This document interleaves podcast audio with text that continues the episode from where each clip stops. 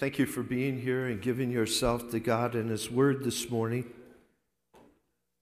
As you know, if you've been here over the last number of weeks, we finished up a series we were doing called DNA, and I'm, I'm incredibly excited about sharing with you a new series called Redemption. Redemption. We got a little sub- subtitle for it when worst stories can have best, best endings. When worst stories can have best endings. For most people today, when you hear the word redemption, it's not a word that gets used a lot. In fact, when I was doing a little back research about this, I was, I was saying to Pastor Scott that um, it, I was thinking of some of the more uh, current choruses and stuff we've sing, and, and I couldn't think of the word showing up at all. And, and then I did a quick Google and I found out that, man, there are a ton of older hymns that, that talk about redemption all the time in, in, those, in those lyrics. And so they went to work and they found uh, a variety of songs that uh, are more up to date. But a lot of times when people think of redemption today, they think of recycling, like redemption centers. And uh, I found these, I thought you would like these pictures this morning. I found these pictures of people taking uh, old things and, and recycling them of sorts. And here we have a piano that somebody turned into an aquarium. I thought that was pretty ingenious right there. You can go to the next. There, there they took a took an old VW. I think it's a isn't it a Beetle? A VW and turned it into their chicken chicken house. That's pretty cool. Uh, this one's one of my favorites. Guy took two liter pop bottle. Well, I assume the guy, maybe the lady did it, but took two liter pop bottles, glued them together, and built a boat. That's pretty cool. Somebody took an old boat and made it into a bed, uh, hanging there. That's pretty cool. Things could get really swinging, if you know what I mean. You know. This one took an old crib, took a, a crib and turned it into a a table complete with a chalkboard uh, as the bottom there. I thought that was kind of neat. And there, somebody took a piano, uh, tore, tore out the guts of it, put some shelves in, and, and made a bookshelf. Is there another one, or is that the last one? I think that might be the last one. Uh, just a few things I found this week. And while these might be great metaphors for being able to take something old and worn out and redeem it of sorts. The way I want you to look at uh, over the next number of weeks, the way that I want us to look at this idea of redemption is to see how God takes what we perceive as something negative and turns it into, takes that and turns it into something incredibly positive. All of us, uh, all of us in here go through stuff. Nobody's exempt from that. If you live in this world, you go through stuff. Some more so than others, but we all have our, our crosses, if you will, to bear. And I, I, I really want, to, I want us to look at this because I think God strategically uses those things to, to deepen our relationship with Him and to ultimately bring about his good and purpose, his good purposeful plans for our lives. I've said to you before, and I'll say it again I believe that God does not waste anything. He wastes nothing, He uses everything for His good purpose and glory. If you were to go to a dictionary and look up the word redemption, you would find that it means the act, process, or instance of redeeming. That's not overly helpful because that just takes the verb uh, or the adjective or noun or whatever it is and, and says it's the process of redeeming. So if we dig a little bit deeper, we have to look at what it means to redeem something. Redeem means to compensate for the false or bad aspects of something, to gain or regain possession of something in exchange for payment. Now, that particular act of redeeming is much, the English uh, uh, definition is quite close to uh, the original Greek and Hebrew understanding of what it means to redeem something. In the Greek and Hebrew, it means a price that has to be paid in order to buy back, set free, recuperate, regain, reclaim someone or something. So it's, it's, it's, the, it's a process that takes place of taking something or someone who is deemed uh, uh, uh, bad, if you will, and turns it for good, right? there's an old hymn I, I couldn't help but uh, hearing in my heart all week long this week. I heard my dad singing it in a quartet that he used to sing in. And uh, it's an old hymn uh, that goes, Redeemed, how I love to proclaim it, redeemed by the blood of the Lamb, redeemed through his infinite mercy, his child, and forever I am. The story of that particular hymn is about taking someone who is broken, someone who is lost, having God invade their life in such a way that, that, that they're brought back, bought back and now they're something they were previously not a child of God.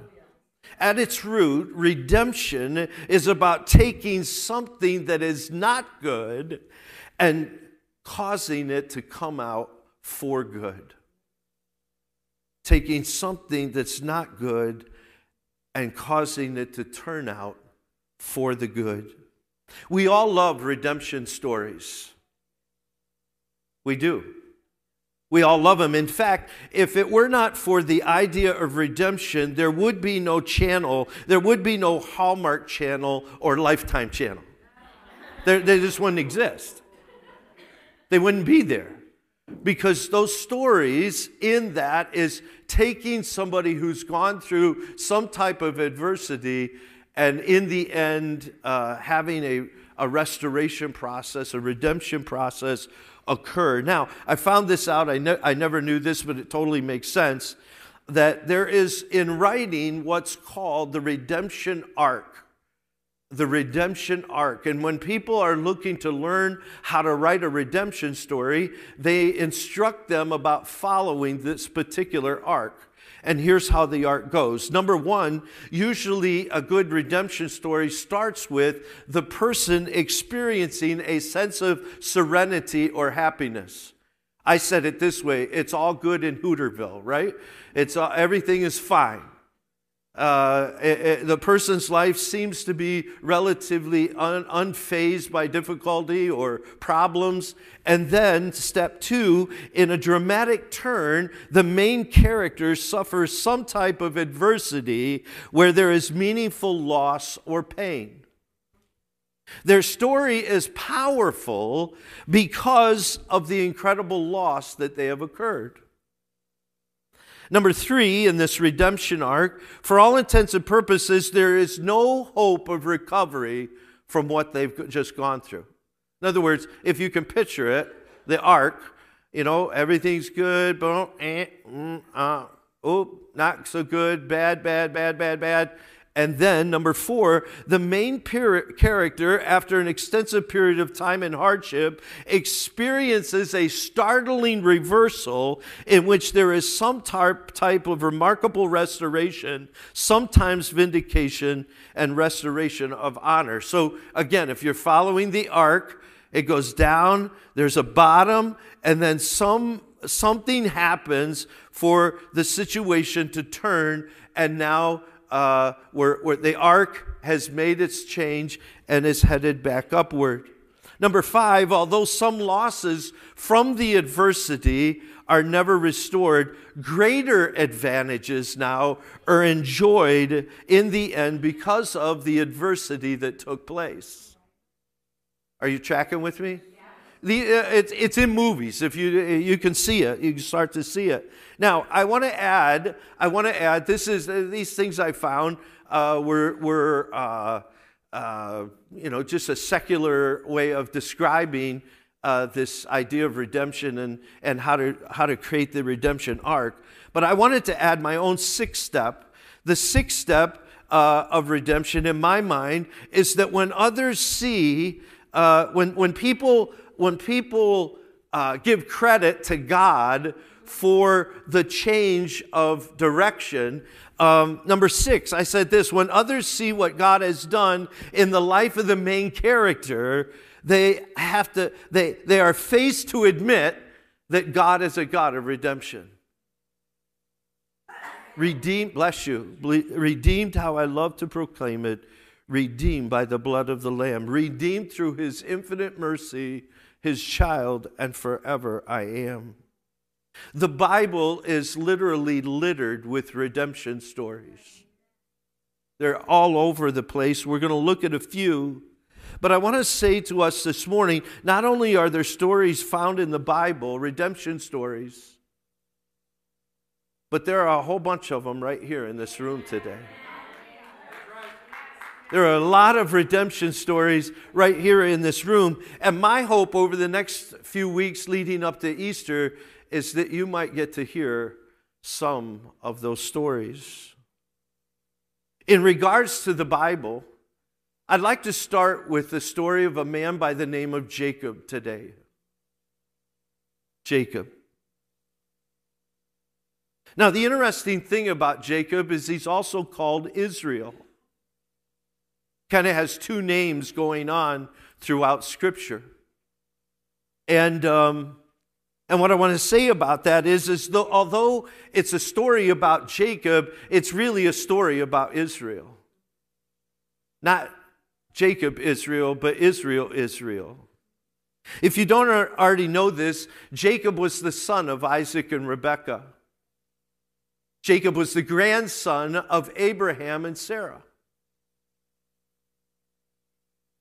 The reason that I mention this and take you back to his grandfather and grandmother is because I want, I, in order for us to truly understand the redemption, Jacob's redemption story, we have to understand where it all started. And way back in Genesis chapter 12, God shows up and speaks a promise to Abraham. I want to read it to you. It's found in Genesis 12, verses 1 through 3. It tells us there that the Lord said to Abraham, Leave your country and your people and your father's household, and, I w- and go to the land I will show you. Now, I'm just going to pause right there so I can say, in a few moments, we're going to see that Jacob and his family ended up landing in a place called Canaan we know it today as Israel, the nation of Israel, but they landed in that part of the world, and that was a fulfillment, in part, anyways, of God's promise to Abraham. Jacob, years later, I'll tell you how long in just a minute, years later, we find him and his family living in Canaan, which was part of God's promise to show him this land. And then it goes on to say, I will make you into a great nation.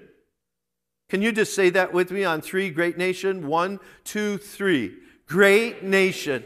I will show you, I want to take you to a land that I will show you, and I will make you into a great nation, and I will bless you. I will, ble- I will make your name great and you will be a blessing. I will bless those who bless you, and whoever curses you, I will curse, and all the people of the earth will be blessed through you. This is the promise in Genesis 12. It gets reiterated in Genesis 15. But God comes to Abraham and says, I am going to do something through you and your lineage that will ultimately, utterly bless the whole world. Now, we, we know that, not to get ahead in the story, but we ultimately know that it was through this line that Jesus landed on planet Earth, right? And ultimately, the whole world has been blessed through him. This, this promise that came to Abraham was the unquestionable promise, the uh, I'm be careful how I'm saying this, irrevocable promise of God to Abraham. All right, we all got that, right? That he is going to, through Abraham, build a great nation, and that nation would end up being a blessing to the whole world. Now, after Abraham came Isaac, and the promise was uh, uh, the promise was passed down, if I can say it that way. Then from Isaac, it ended, the blessing of promise ended up getting spoken over Jacob. Now, we, we can talk about, you know, God, you know, if we were God, we probably wouldn't have done it some of the ways that he ended up going about doing it, but this was God's, uh, God's plan, right? Remember, his ways are not our ways. His, he's got something going on that you and I sometimes uh, can't see. Now, this was in Genesis 12, 15, right in that period of the Bible. But if we fast forward just a little bit to Genesis 42, we find Jacob and his family living in the land that God had promised to bring Abraham and his lineage into, the land of Canaan. that distance from Genesis 12, chapter 12, 15, we're fast forwarding to 42. That's about a 200 year period. I know it doesn't seem like it when you read the Bible, but there are two, roughly 200 years between when the promise was given and we find Jacob and his family living in Canaan. You got that? It's an important point. 200 years. How long has our nation been around? 250. Close to as almost as long as the United States of America has been around, right? That's how much time has elapsed from Genesis 12, chapter 12, chapter 15, right in there, all the way uh, to chapter 42. so, uh, in that 200 years, in light of the promise that God gave to Abraham, uh, he had brought them into the promised land, right? But remember, the second part of that promise is, I will make you into a great nation. Remember that? I will bring you into the land that I, that I have, uh, have for you, that I that I promised to you, and I will make you into a great nation. Now, at this particular point in time, I'm going to read it for you uh, right out of Scripture. At this particular point in time, there are only 70 people. 70 people. 200 year period of time, but only 70 people, 70, 7 0 number of people are considered a part of Abraham's lineage. I'm going to read it to you. Right here, it's in Genesis 46. All those who went into Egypt with Jacob, those who were his direct descendants, not counting his sons' wives, numbered 66 persons. Verse 27 with two sons uh, who had been born to Joseph in Egypt, the members of Jacob's family which went into Egypt were 70 in all. 70. Got it? 200 years has elapsed, and we've got 70 people. Now, I don't know about you, but I would not consider that yet a great nation. Right? I mean, if that's, we got nations here this morning. I mean, 70 people, if it was 70. So, so he had brought them into the land, but the process of causing them to become a great nation had not yet occurred, right? 200 years has elapsed. 200 years. Now, God is going to do something to accelerate the process of growing Israel into the great nation that he promised. He's going to cause something to take place that you and I, I, I just got to say, we, we, we would not do it this way at all. We would not do it this way. In fact, God is going to use famine, famine, F A M I N E, to bring about his plans and purposes. Uh, I don't know if you're hearing it yet.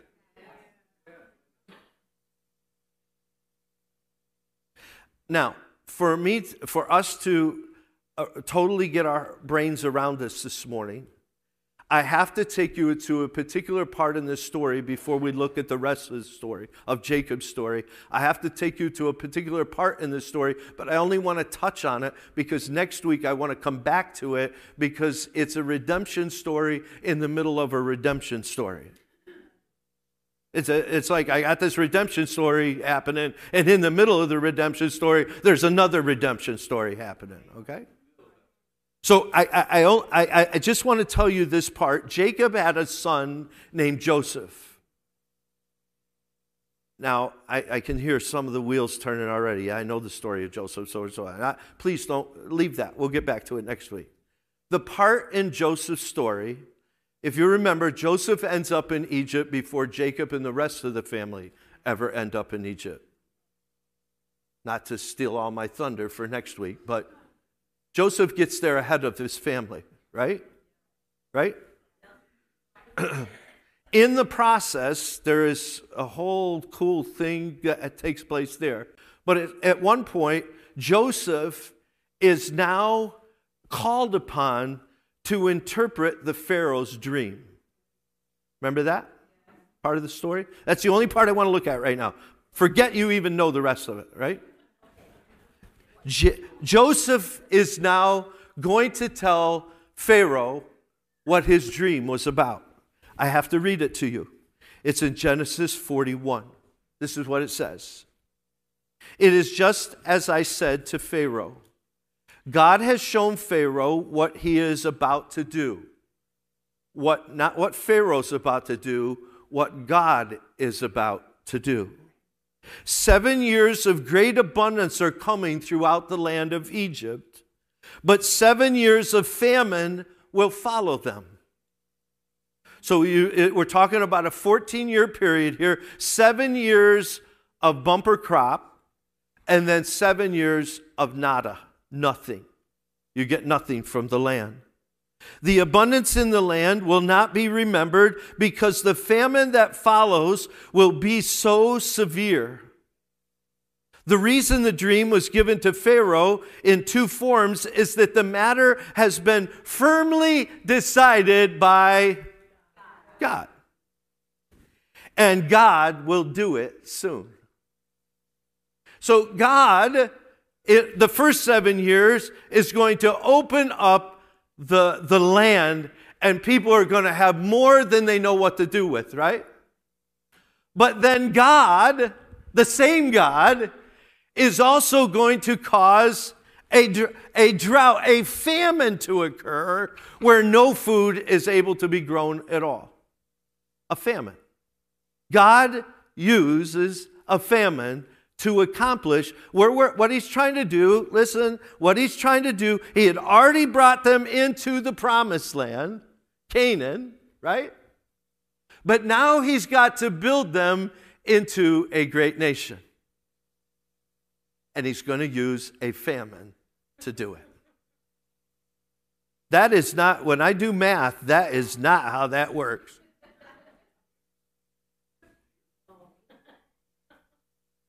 Okay, so uh, Joseph, Joseph ends up being in charge of how to navigate what God is about to do for Egypt.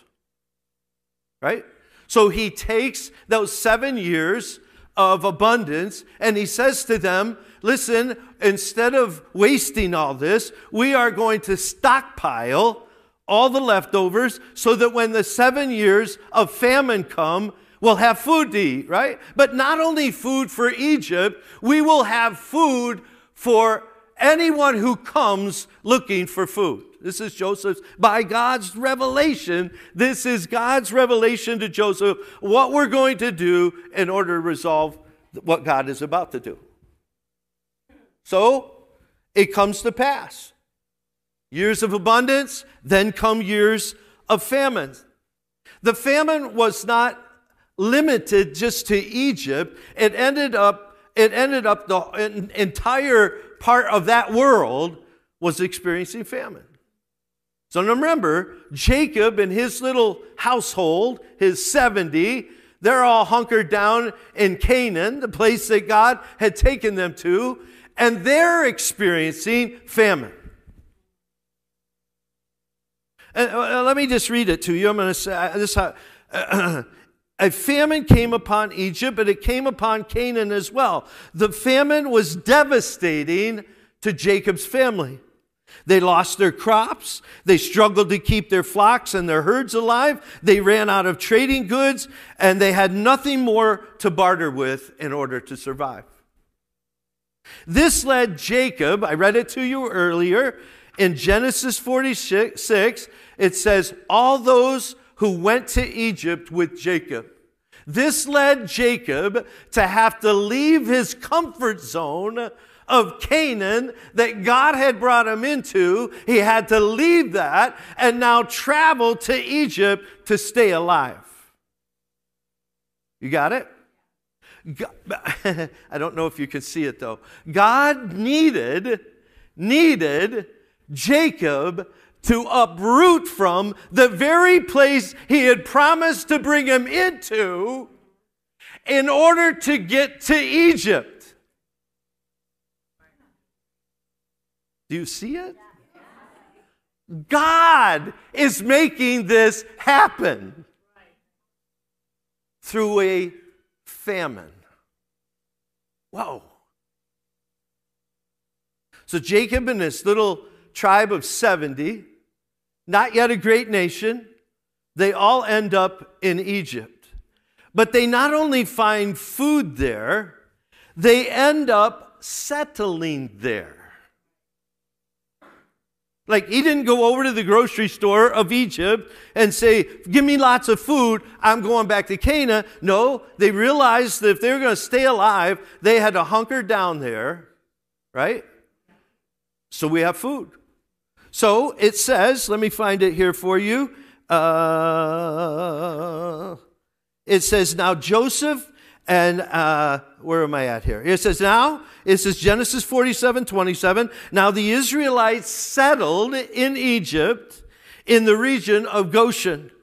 They acquired property there. So they're not just, you know, there wasn't just checking into a holiday inn until this thing was over. They actually settled down. They bought property there. They were fruitful and increased greatly in number. Hello? He had them leave the promised land, travel to Egypt. They settle in Egypt, this little band of 70, they settle in Egypt. And it says there, I just read it to you, that they were fruitful and increased greatly in number. Now we know, we know from what we can read in scripture that their initial years in Egypt were fine. You know, when we think about this story, especially as it's portrayed to us in films and so forth and so on, that all this stuff happened like boom, boom, boom, boom, boom, boom, boom, boom, you know.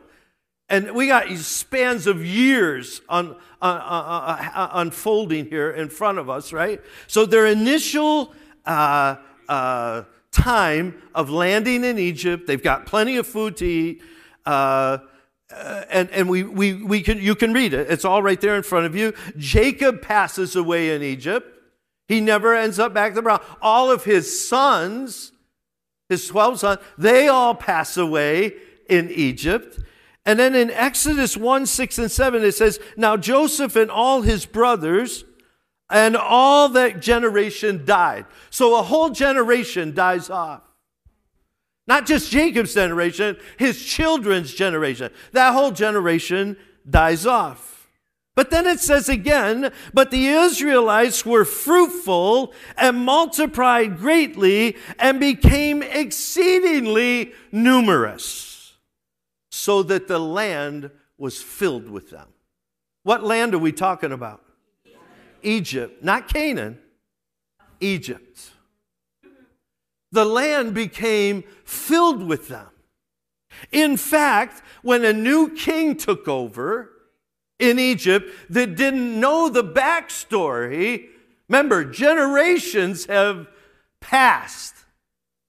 And a new king takes over. This is what it says in Exodus 1:12. He says, "We got to do something about this." They, they, the more the, uh, uh, uh, uh, there's more of them than there is of us. Like we got to get we got to nervous about this because if they decide to rise up, we got a problem. So he starts making life miserable for them. That's the part we always read about, right? What do you say, Mr. Britton? I don't know what happened to Mr. Britton, but they, they were asked to make more bricks with less straw and they were trying to kill their children as they were coming out of the womb right? He just he, he said we got to do something to suppress these people and oppress these people. We got to we got to make it bad for them. But then in exodus 112 it says the more they were oppressed the more they multiplied and spread Now, if you and I were to come up with a way of building a great nation, I don't think we would use a famine. Let's try a famine and see how that goes. I don't think so. I don't think that we would even tell people to leave the place that God had promised them and go to a, go and live in a pagan nation where your living conditions would end up being abusive. We probably wouldn't recommend that. No, not, not it probably doesn't sound like the way we're going to build a great nation. Now, one might ask, why would God do such a thing? Why would he why would he uproot Jacob and his tribe of 70, move them over into a pagan setting where they where in years later end up being abused merc- mercilessly, right? Why would he do that? Why would God do that? Now, there are some different suggestions out there, but the one that makes a whole lot of sense to me is because of war. War. Three little word, big deal. You see, because the thing that killed off most people during these times was war. And when a nation is trying to become a bigger nation, another nation who's bigger than that nation comes against that nation and kills them and takes their stuff. That's how it works. That's called war. There were no this case everybody knows there were no airplanes back in those days, right? Everybody knows that, right? That was a little bit later. There were no airplanes. So we're not talking about missiles shooting down balloons and stuff like that. No, I, I'm not talking about that this morning. We're talking about hand to hand combat, other, other human beings coming against other human beings, slaughtering them mercilessly. Read your Bible, it's all in there, right? So, so, so, if God, so we can only assume that the same would have happened to Jacob and his family if they increased, that there would be other parties out there looking to take them out so that they don't become a great nation. So imagine taking this little fledgling nation and settling it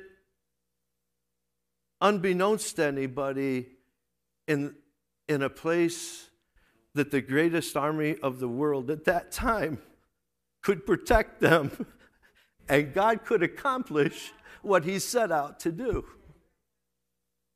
That's pretty crazy, isn't it? We're going to cause a famine to happen so that you have to go over here to get, remember, I can't tell you about Joseph yet because that'll mess it up for next week, but could it be that God had that all happen with Joseph so that Joseph would get there ahead of his family so there would be food for his family so that God could build the nation of Israel in a foreign country while it protected them Is that crazy or what? I guess his ways are higher than our ways. Now,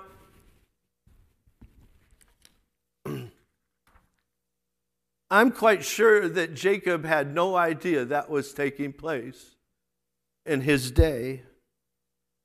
I don't even know if Joseph understood what, how God was using him in the way to fulfill his promise of building a great nation.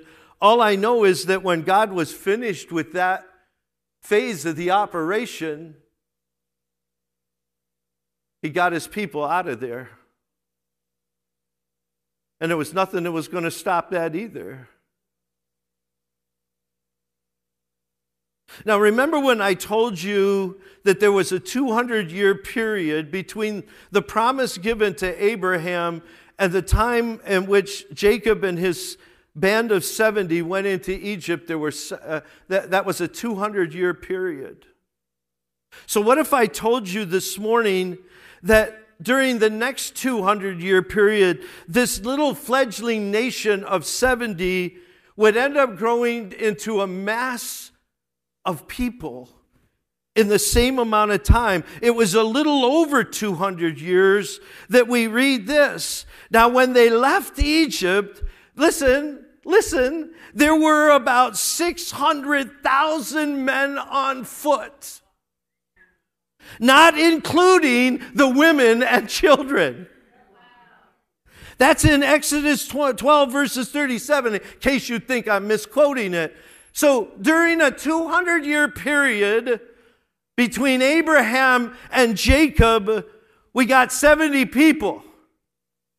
And then the next 200 year period, where they're in a pagan situation, they're not being treated as guests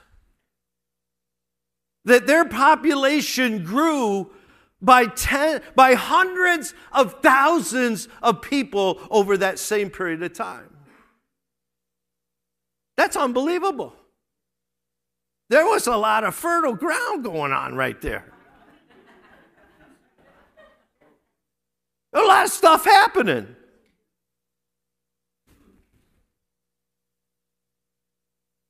Now, when I read that verse, there were about 600,000 men on foot besides women and children. Now, when I look at that, when I look at that kind of number, especially for that kind of time, I look at that and say, that's a great nation. We got a great nation here. This is a nation coming out of a nation and going back to their promised land.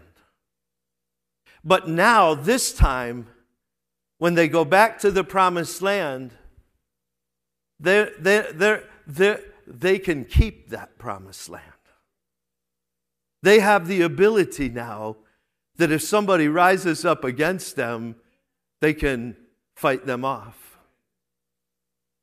Obviously, with God's help. Now, could God have said, you know, when one nation comes against you, I'll just wipe them all out? Of course, of course. But God had a different plan. And part of their trip to Egypt was to enable them to become the second part of that promise a great nation. There's a principle for us here in this God sometimes, please hear this, God sometimes puts us in uncomfortable places to enlarge us.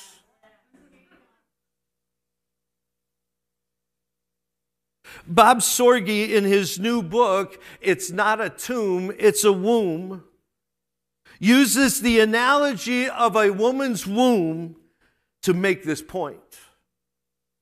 Sometimes when we feel constricted, inhibited like a baby in the womb, where there is indeed limited movement, loss of options, loss of control, about the only thing you can do in that environment is grow.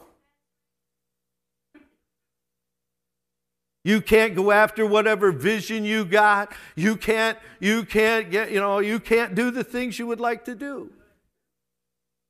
But you can grow. When we find ourselves in such places, it's time for you and I to see it as a moment to grow. To grow to grow deeper in God. You know, I just have to put this out there. I, th- I, th- I think this is true of all of us. We would spend all of our energy trying to get out of the situation. We, we, we spend all of our energies, both physically and mentally, trying to think about how can I get out from underneath the, this situation I don't like being in. I know I'm talking to the right people this morning. I know I am. But could it be, could it be that God is using this situation to enlarge us? To enlarge our faith, to enlarge our grace, to enlarge our prayer life, to enlarge our humility, to enlarge our understanding of who God is. Could it be? So when you're in that, when you're feeling like you're not in the place you're not in your promised place. You're not, you're not where you want to be, where everything is comfortable and comfy and, you know, it's just nice out. It could be. It could be because God is using that to do something deeper in our lives.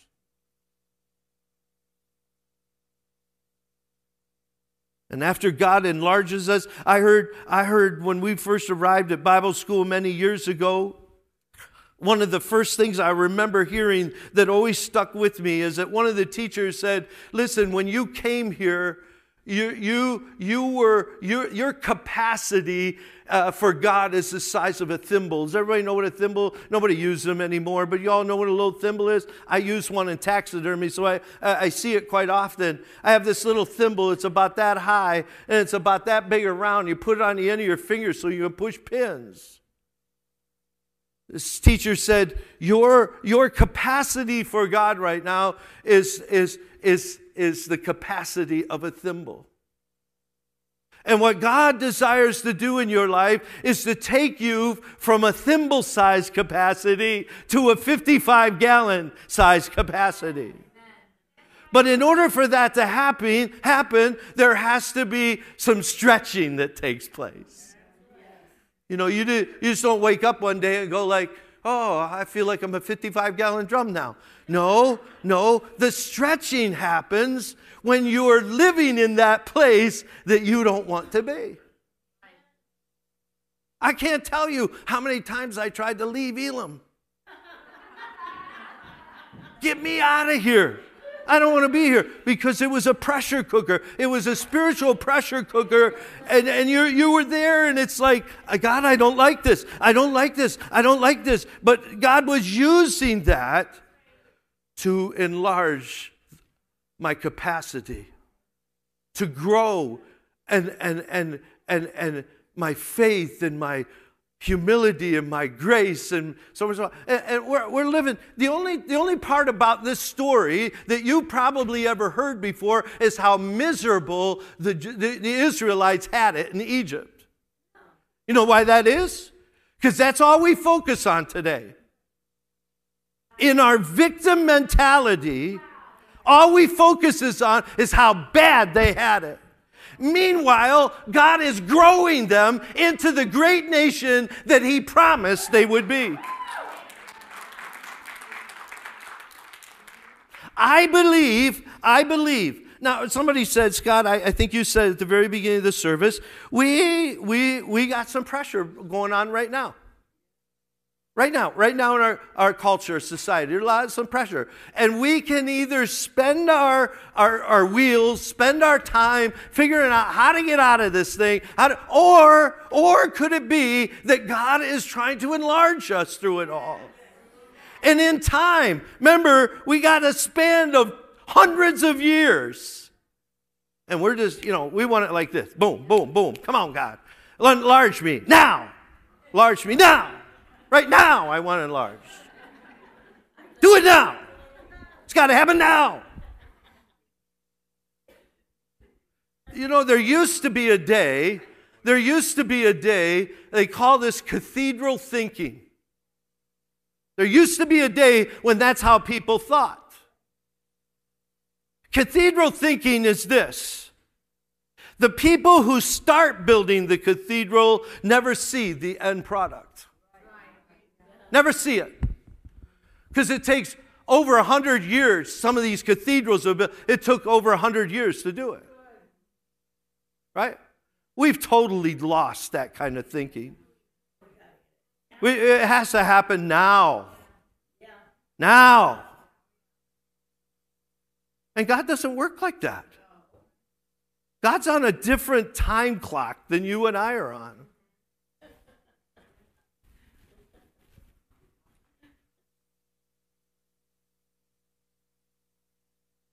What I want you to see in all this is God redeemed Israel.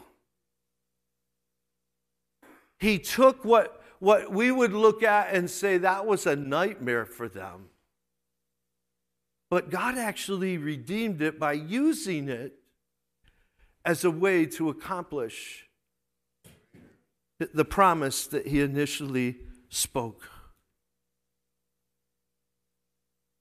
I realized this morning that there are some of you that are here that are in a place, actually, if you're in America and you love God, you're, we're all in a place that we don't really like right at this moment. Thank God there's revival breaking out. Thank God there's some good stuff happening because from all I can see, it's just uh, a steady, a steady, a steady, you know, the, the redemption arc. You know, we're over here someplace. But I, I believe God has got something up his sleeve. I'm not saying I understand what it is. I'm not saying Jacob understood what it was. I'm not saying Joseph understood what it was. But they were just being faithful to God to do what they knew to do. And somehow, uh, somehow God took a worse situation and worked it for his good. So if you're here today and your, your, your, your personal life is not where you would like it to be. It's not all that it, you know, it's, you're not in Pleasantville right now, right? You're not, you're not just peaches and cream. I'm asking you, I'm asking you, I'm, I'm, I'm, I'm proving to you that God has a way of redeeming stuff. He has a way of, of working his good work and pleasure, even when it just simply, you, you maybe can't see it the way you wish you could.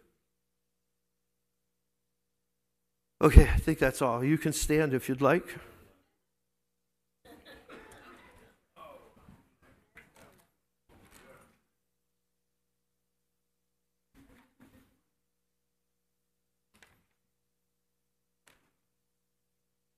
When the worst stories can have the best endings.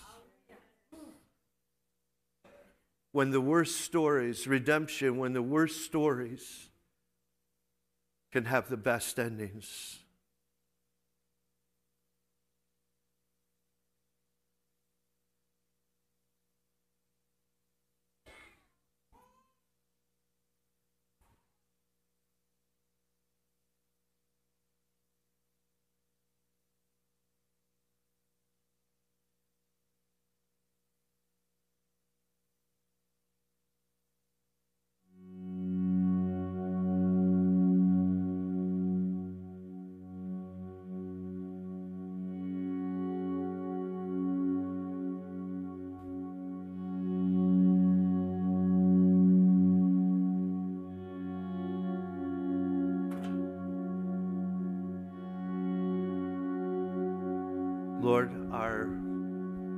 Lives are in your hands.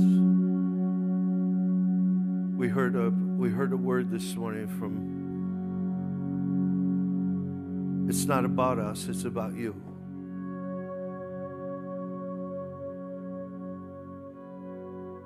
It's about what you've set out to do, Lord. And we believe this morning that your promises are good.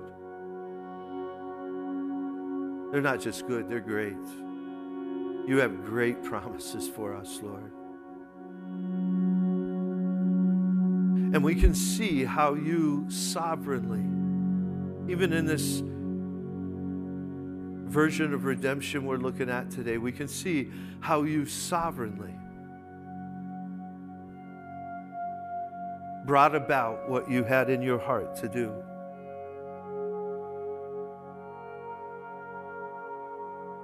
And I thank you, Lord, how you strategically place people and situations. You have your you, you, you have your you have your hand on the steering wheel, Lord. You you know how to get us where we need to be. Not only as an individual, but as as a people group, as your church, as a as a nation, as a world, Lord. You as we sang years ago, Lord, back in that time period we were looking at about that movie, you got the whole world in your hands. You know what you're up to, you know what you're doing.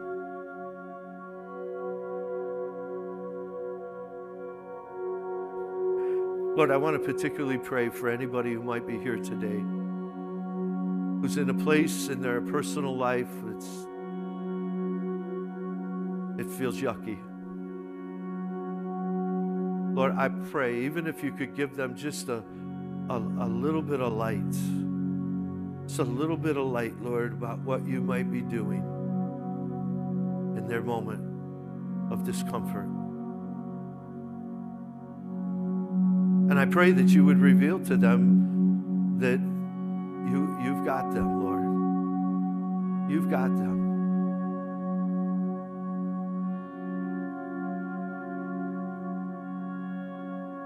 Help us to see you for the redeeming God that you are.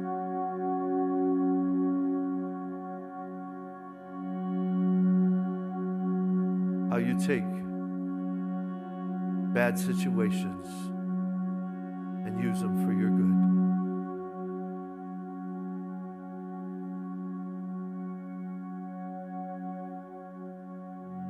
Help us not to have a victim mindset, Lord. We constantly see the glass not just half empty, but empty. But somehow, some way, God, you are using that. You waste nothing.